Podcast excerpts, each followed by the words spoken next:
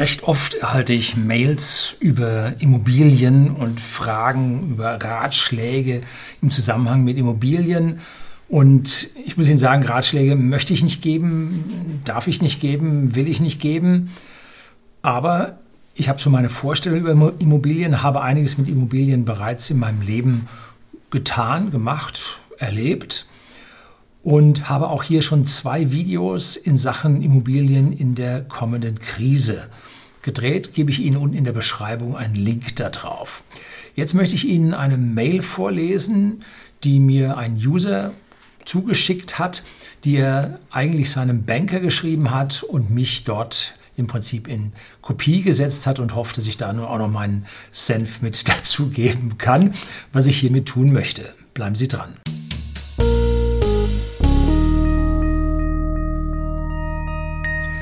Guten Abend und herzlich willkommen im Unternehmerblog, kurz Unterblog genannt. Begleiten Sie mich auf meinem Lebensweg und lernen Sie die Geheimnisse der Gesellschaft und Wirtschaft kennen, die von Politik und Medien gerne verschwiegen werden. Und heute geht es das dritte Mal um Immobilien. Und die ersten beiden Videos gingen darum, ja, ich habe eine, ich habe Schulden. Äh, was ist, wenn die große Krise kommt? Werde ich meine Immobilie verlieren und so weiter und so fort. Jetzt ist einer von der anderen Seite und darum möchte ich das unbedingt hier besprechen. Der fragt mich, kann ich denn in der Immobilie ein Schnäppchen machen? Kann ich denn hier ja den Markt für mich günstig nutzen, um hier als Gewinner aus der Krise rauszukommen? Interessante Frage, hat was mit Market Timing zu tun und wer sich an der Börse auskennt, der weiß, dass Market Timing sehr schwer ist. Viele sagen, Market Timing funktioniert nicht. Äh, ich habe gesehen, hin und wieder kann Market Timing funktionieren, aber wenn man sich darauf verlässt, dann geht es meistens nicht. Also man kann in einem Teil der Fälle mit Market Timing die Sache gut zu Ende bringen, im anderen Teil der Fälle nicht. Die Frage ist, bringen Sie mehr als 50 Prozent gut hin oder nicht? Ja, gut. Also jetzt lesen wir mal die Mail vor, die er seinem Banker geschrieben hat. Hallo Herr Banker. Nein, so heißt er nicht. Noch eine Frage, wie ich aus verschiedenen Quellen, Dr. Krall, Max Otte, Marc Friedrich, Florian Homm, James Rickards, die kennen Sie alle hier auch von meinem Kanal, von den Büchern, Mike Maloney und Peter Schiff, das sind zwei Amerikaner, um, die sich um Geldanlage, äh, aber auch um Gold und Silber kümmern. Mitbekommen habe, werden bei einer Währungsreform die Guthaben und Schulden zu unterschiedlichen Verhältnissen getauscht. Das ist ganz normal, dass die das so machen. Weil wenn man jetzt einfach eine Währungsreform macht und alles beim Alten lässt, dann ist der Staat ja nach wie vor klamm. Also er muss jemandem was wegnehmen, damit er seine eigenen Schulden los wird. So, und dem Schuldner, äh, dem kannst du nicht, äh, nicht wegnehmen, der hat nichts, also dem lässt man seine Schulden. Und der, der was hat, ja, dem tauscht man nicht so viel um, dem nimmt man was, weil dann hat man ja was. Ne? Also das ist der ganz, das ganz, ganz übliche Vorgehen von jeglicher Politik. Ne? Weil aus dem Hut Geld zaubern können die auch nicht, was sie vorher alle verprasst haben. Abgesehen davon, dass ich das alles andere als fair finde, ja, was ist in der Politik schon fair? Aber das interessiert dann natürlich niemanden. Frage ich mich, welcher Zeitpunkt innerhalb so einer Krise am geschicktesten ist, um eine Immobilie zu kaufen und wie die beste Art der Finanzierung aussieht. Also da tickt einer und sucht, sucht nach Geld. Das ist mir gerade alles etwas schleierhaft. Mein Szenario sieht eigentlich naiverweise, er hat da schon einen ehrlichen Blick auf sich, so aus. Ja, ich bin der Stelle genauso naiv. Ne? Aktuell steigen die Immobilienpreise, weil bei dem niedrigen Zinssatz jeder, auch der, der es sich nicht, nicht leisten kann, sein letztes Erspartes in eine Immobilie steckt. Das war ja auch die Subprime-Krise in den USA. Da gab es für laut Zins gab's Häuser und die stiegen im Preis. Wer es dort richtig gemacht hat, der hat also im Prinzip ein Haus gekauft mit 50 Prozent angezahlt, 50 Prozent Kredit, dann hat das Haus sich verdoppelt. Dann konnte er das Haus verkaufen, konnte mit dem jetzt wieder 50 Prozent vom nächstgrößeren Haus anzahlen und so weiter und so weiter. Hochgejagt und im rechten Moment hat er dann sein teures Haus verkauft und mit dem Geld sich ein kleineres gekauft, was er zu 100 Prozent verkaufen konnte. Da gibt es einige Leute, die sind über diese Immobilienkrise zu schuldenfreien Immobilien gekommen. Ja, so kann es auch gehen. Ne? Wenn halt diese Preise so extrem steigen. Aber für das Gros der Leute, das ist wie die Reise nach Jerusalem, irgendeiner bleibt übrig, der findet keinen Stuhl mehr, sprich keinen Verkäufer, keinen Käufer mehr für sein Haus.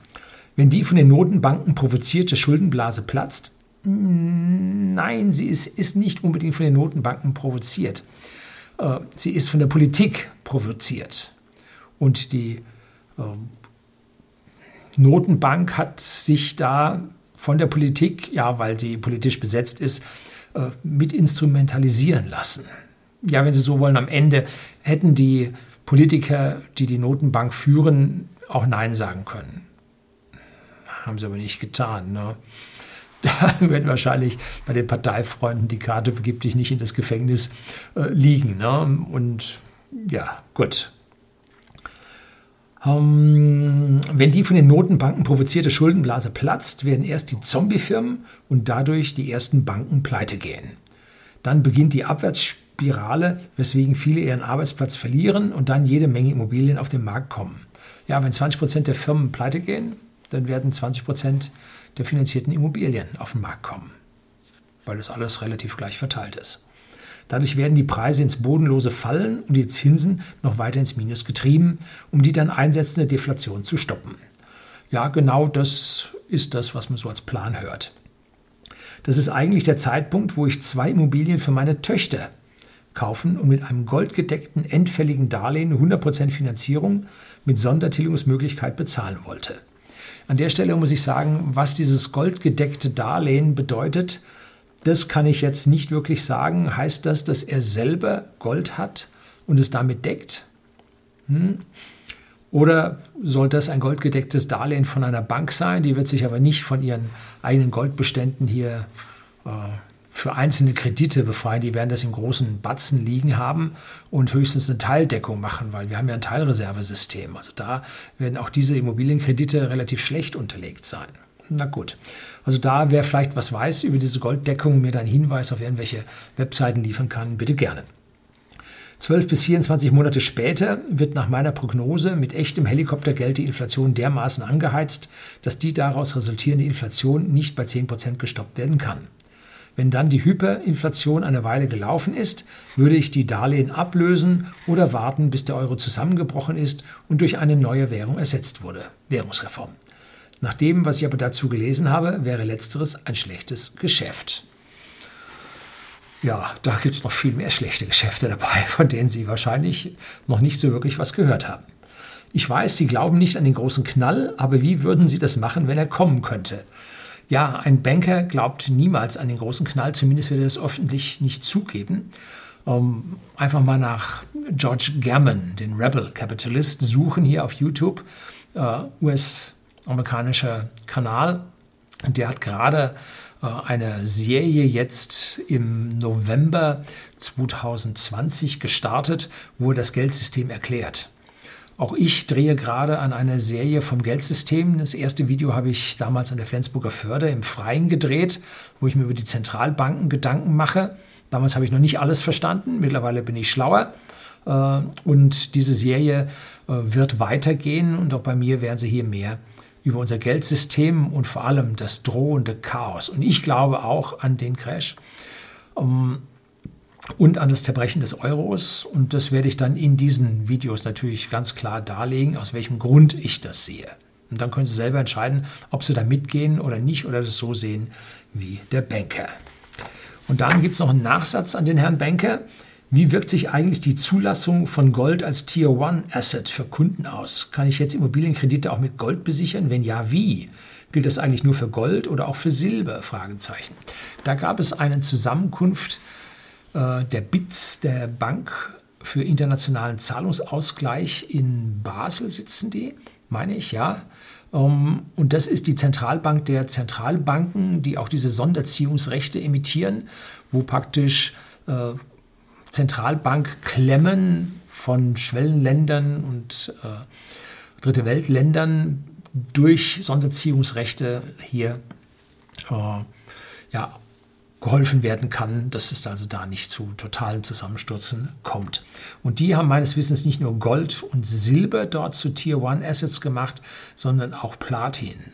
Also da hat man ein weitaus größeres Portfolio jetzt aufgemacht. So, und jetzt äh, kommt also die Mail von dem Herrn an mich. Hallo Herr Lüning, den ersten Kontakt zu Ihren Videos habe ich bekommen, als ich mir einen Tesla gekauft hatte und Hinter Hintergrundinformationen gesucht habe. Neben Björn Nyland, das ist der Tesla Björn, waren Sie meine zweite Quelle für viele Tipps und Tricks. Dafür noch vielen Dank. Ja, bitte sehr, mache ich gerne. Irgendwann habe ich dann auch Ihre Wirtschaftsvideos verfolgt und gerade das letzte mit dem Titel Userfrage zu Immobilien hat mich besonders, also es war hier am 6.11., hat mich besonders interessiert, weil ich das Thema Immobilien in der Krise extrem spannend finde, allerdings nicht aus der Sicht eines Schuldners, sondern eines Investors. Das wird vielleicht nicht jeden Ihrer Abonnenten interessieren, dass sich ein Video über das Thema lohnt, aber Sie haben da vielleicht eine Idee oder Tipp für mich. In nachfolgenden Mails habe ich bereits meinen Steuerberater und Banker dazu befragt, aber erwarte aus den Quellen eigentlich keine befriedigende Antwort. Das sehe ich auch nicht so wüsste aber nicht, wen ich sonst noch dazu befragen könnte. Vielleicht können Sie mir ja weiterhelfen. So, dieser Herr P., der bekommt nun von mir die folgende Antwort. Danke für die Frage. An dieser Stelle haben Sie recht. Wenn es zu den ersten Zwangsverkäufen von Immobilien im Rahmen der kommenden Rezession, noch nicht mal dem Crash, sondern allein der Rezession, kommen wird, dann ist Cash natürlich King. Der richtige oder die richtige Anlaufstelle für Videos dürfte hier der Investment Punk Gerald Hörhan sein. Der hat seine Investment Punk Academy. Den habe ich auch schon interviewt, waren wir gemeinsam in der Nähe von Salzburg. Er ist nämlich auch Tesla-Fahrer und da haben wir uns über Gott und die Welt unterhalten und ich auf seinem Kanal, er auf meinem Kanal. Und er hat, ich sag mal, seine Kohle mit Immobilien gemacht und da kann man eine ganze Menge lernen. Er ist allerdings auch jetzt noch der Meinung, dass man mit einem Leveraging, also auch mit kreditfinanzierten Immobilien, immer noch gute Geschäfte machen kann. Wobei ich momentan so meine Probleme damit habe, ob die Blase nicht schon zu sehr aufgepumpt ist, dass man hier jetzt ins Maximum einer Blase hineinkauft und nachher nur verlieren kann. Wobei ja Immobilien weitaus schlechter wieder zu verticken sind. Das ist also etwas, von dem man sich nicht so schnell trennt. Und vor allem, wenn es dann runtergeht, dann wollen nämlich alle loswerden. Ne?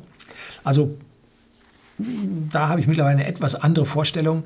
Äh, sicherlich, wenn man das äh, als ja, sagen wir mal, Immobilienunternehmer macht, wie Gerald Hörhan, hat man sicherlich dort weitaus mehr Möglichkeiten. Aber als Privatperson sich danach zu richten, halte ich momentan für, für schwierig. Gut, erstellen sich bei Ihrer Mail und bei Ihrem gedachten Vorgehen dieses 100% finanzierten Kaufs von zwei Immobilien für Ihre Töchter ein paar Fragen. Erstens, Cash ist in der Krise King. Dann können Sie mit diesem Cash kaufen.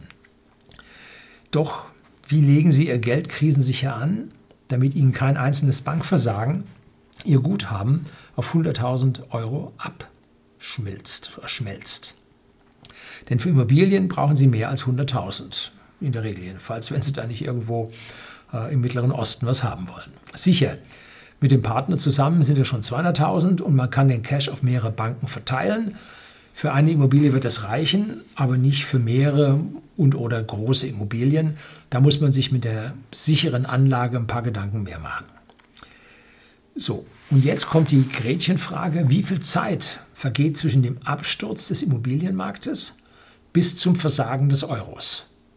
Also wir haben gesehen, in der Häuslebauerkrise in den USA ging der Absturz relativ zügig. Also das ging tüchtig bergab, im ordentlichen Tempo und dann anschließend wurde Geld gedruckt und gerettet. Jetzt Corona-Krise, Absturz, es wurde viel schneller von Seiten Zentralbanken reagiert, viel schneller gerettet und mittlerweile sind wir über die damaligen Höchststände vor der Krise schon wieder deutlich hinaus, um, sodass man sieht, hier kann gerettet werden. Die Frage ist jetzt, kann nochmal gerettet werden? Wenn man jedes Mal für die Rettung das fünf- bis zehnfache mehr an Zentralbankgeld auf auf den Markt werfen muss. Irgendwann wird das Vertrauen in dieses Geld verloren gehen. Die Frage ist, wann? Oder ob die moderne Märchentheorie, die Modern Money Theory an dieser Stelle doch greift und es nicht dazu kommt. Tja, das ist die Frage. Wenn Sie Ihren Cash bei zahlreichen Banken nun geparkt haben, dann kann ein Auseinanderbrechen des Euros diesen Cash vernichten. Schwierig. Wenn Sie das Geld in Aktien parken, dann kann es da oder wird es dann im Fall eines solchen Crashs auch massiv nach unten rauschen, geht auch nicht. Selbst Gold rauscht nach unten, bevor es sich dann in dem Fortschreiten der Krise in der Regel wieder erholt und auf höchste Höhen steigt. Deshalb will er wahrscheinlich Gold besichern. Ähm, an der Stelle ist natürlich die Frage, wie viel Zeit bleibt einem, wie groß ist das Zeitfenster, um das zu kaufen, bevor nachher nun gar nichts mehr kaufbar ist und wir hier in schlimmen Zeiten geschlossenen Banken, äh, geschlossenen Notariaten, überlasteten Gerichten, ja, es regnet Hunde und Katzen. Äh, ja, wie lange, wie groß ist das Zeitfenster? Das ist ganz schön schwierig zu bestimmen. Ich traue mir das nicht zu. Also zu sagen, das wird so und so sein. Ne? So, jetzt nehmen wir einmal an, es hat soweit geklappt, Sie haben Ihr Schnäpschen gemacht. Ja, haben Sie das richtig gehört? Ja, ein bewusster Versprecher. Ja, für whisky.de, dem Versender hochwertigen Whisky an privaten Endkunden in Deutschland und in Österreich. Also, Sie haben Ihr Schnäpschen gemacht. Und wie hoch ist jetzt die Wahrscheinlichkeit, dass man jetzt Sie als Krisengewinnler in der Phase der, des Tiefstands der Krise oder der beginnenden Wiedererholung jetzt mit einem Lastenausgleich oder einer Vermögensabgabe, ich habe mal zwei Videos drüber geredet, oder was eins, über Vermögensabgabe und Lastenausgleich jetzt auf diesen beiden Immobilien belasten wird. Und wie hoch ist das? Das ist unwahrscheinlich? Nein, das ist hochwahrscheinlich. Frau Lagarde, als sie noch äh, beim IWF war, äh, hat darüber tatsächlich äh, Papiere verfassen lassen, um, dass man den Deutschen doch eine Vermögensabgabe oder einen Immobilienschnitt, Lastenausgleich so von 10, 15 Prozent doch eintragen sollte. Wird es eher 10, wird es eher 15 oder nimmt man dann doch lieber 30? Nach dem Krieg, da hat man 50 Prozent genommen. Mhm. Gut, so viel vermute ich nicht, weil die ganze Immobiliensubstanz nicht durch den Krieg vernichtet werden wird. Aber 15, 20 Prozent sehe ich schon als möglich an. Äh, dann ist die Frage, zu welchem Zeitpunkt erfolgt diese Bewertung? Wenn man sagt, okay, wir nehmen den Immobilienpreis von vor der Krise, hm, dann wird es für Sie aber teuer. Dann können Sie auf 30 bis 50 Prozent Abschlag hier gefasst machen. Ähm, da sollten Sie dann noch Geld haben, um das bezahlen zu können. Denn wenn sie das nicht bezahlen können, ihr Job vielleicht nicht mehr so sicher ist, ihre Altersversorgung äh, knapp geworden ist, gesetzliche Rente nicht mehr richtig funktioniert oder auch deutlich reduziert wurde mit dem Währungsversagen, dann müssen sie irgendwo Geld haben, um diesen Lastenausgleich bezahlen zu können. Nicht einfach. Also, da wird die Hütte, die sie sich leisten können, oder die zwei Hütten, wird dann schon deutlich kleiner. Aber dann geht es weiter. Punkt 4. Wenn die Rezession oder die Wirtschaftskrise, wie man es dann nennen will, heftig zuschlägt, dann werden auch zahlreiche Mieter ausfallen, die ihre Jobs verlieren und in der Miete wohnen. Und sie dann vielleicht diese Wohnung noch nicht ihren Töchtern übergeben haben, sondern vermietet haben, um überhaupt ein bisschen Geld reinzubekommen. Ähm, und die können dann auf einmal nicht bezahlen. Aber sie müssen für die Abgaben mit dem Haus, Grundsteuer, Wasser, Müll, Strom, müssen sie weiter bezahlen. Rauskommen, ja, Strom glaube ich nicht. Äh, rausbekommen werden sie die Mieter nicht, weil Hunderttausende genauso dieses Problem haben und es einfach diese Sozialwohnung oder diese billigen boah, Barackenlager einfach nicht gibt. Ne? Und wenn es leer ist, das Haus, dann haben sie wenigstens die Kosten nicht, aber die Mieter, eine Mieteinnahme haben sie sowieso nicht. Ne? Ähm, was die wenigsten wissen, ich habe es in der Verwandtschaft erlebt, äh, Sie als Vermieter haften für die Kosten, die aus Ihrer Immobilie, aus Ihrer vermieteten Immobilie entstehen. Ja, für Ihren Mieter haften Sie. Ja, weiß auch kaum einer. Sie können da also ganz schnell zum Sozialwohnungsvermieter werden. Ne? Sicherlich, große Vermögen sind in solchen Krisen entstanden, weil es immer für die, die verkaufen musste, auch jemanden gab, der Cash hatte, der sowas kaufen konnte. Zwar verlieren die Reichen in diesen Krisen viel, viel mehr als die Armen, die ja an der Stelle nicht so wahnsinnig viel haben. Ne? Aber nach einer Krise sind ausgewählte Reiche deutlich reicher als zuvor. Und ich würde das mit so einer Immobilie äh, jetzt nicht machen, oder diesen Immobilien nicht machen, weil mir persönlich an dieser Stelle das ganze Immobiliensystem zu träge ist, wenn Sie überlegen, wie lange man braucht, um so einen Notartermin zu bekommen und bis das Grundbuch eingetragen, umgeschrieben und so weiter ist. Das ist eine träge Geschichte. Und extreme Krisen entwickeln sich hurtig, also wirklich mit Speed. Und an der Stelle würde ich mich auf so ein lahmes Ding in der schnellen Zeit würde ich mich nicht unbedingt einstellen. Also lieber Vermögen aufbauen, mit dem sie relativ gut durch die Krise kommen. Auch da läuft ja gerade meine Serie über die Vermögensbildung und dann zuschauen, ob ich nach der Krise, wenn wir alle wieder in einem normalen Fahrwasser sind, mit dem Wirtschaftswachstum drin sind, dass ich dann bei solchen Dingen zuschlagen würde. Also eher würde ich mich auf so eine Strategie einlassen, aber nicht hier auf dieses riesige Wabonspiel. Am Ende nimmt man ihnen sogar noch ihr eigenes Haus, ne? weil sie ja mit allem, was sie haben, für solche Kredite dann haften. Hm. So, das soll es gewesen sein. Herzlichen Dank fürs Zuschauen.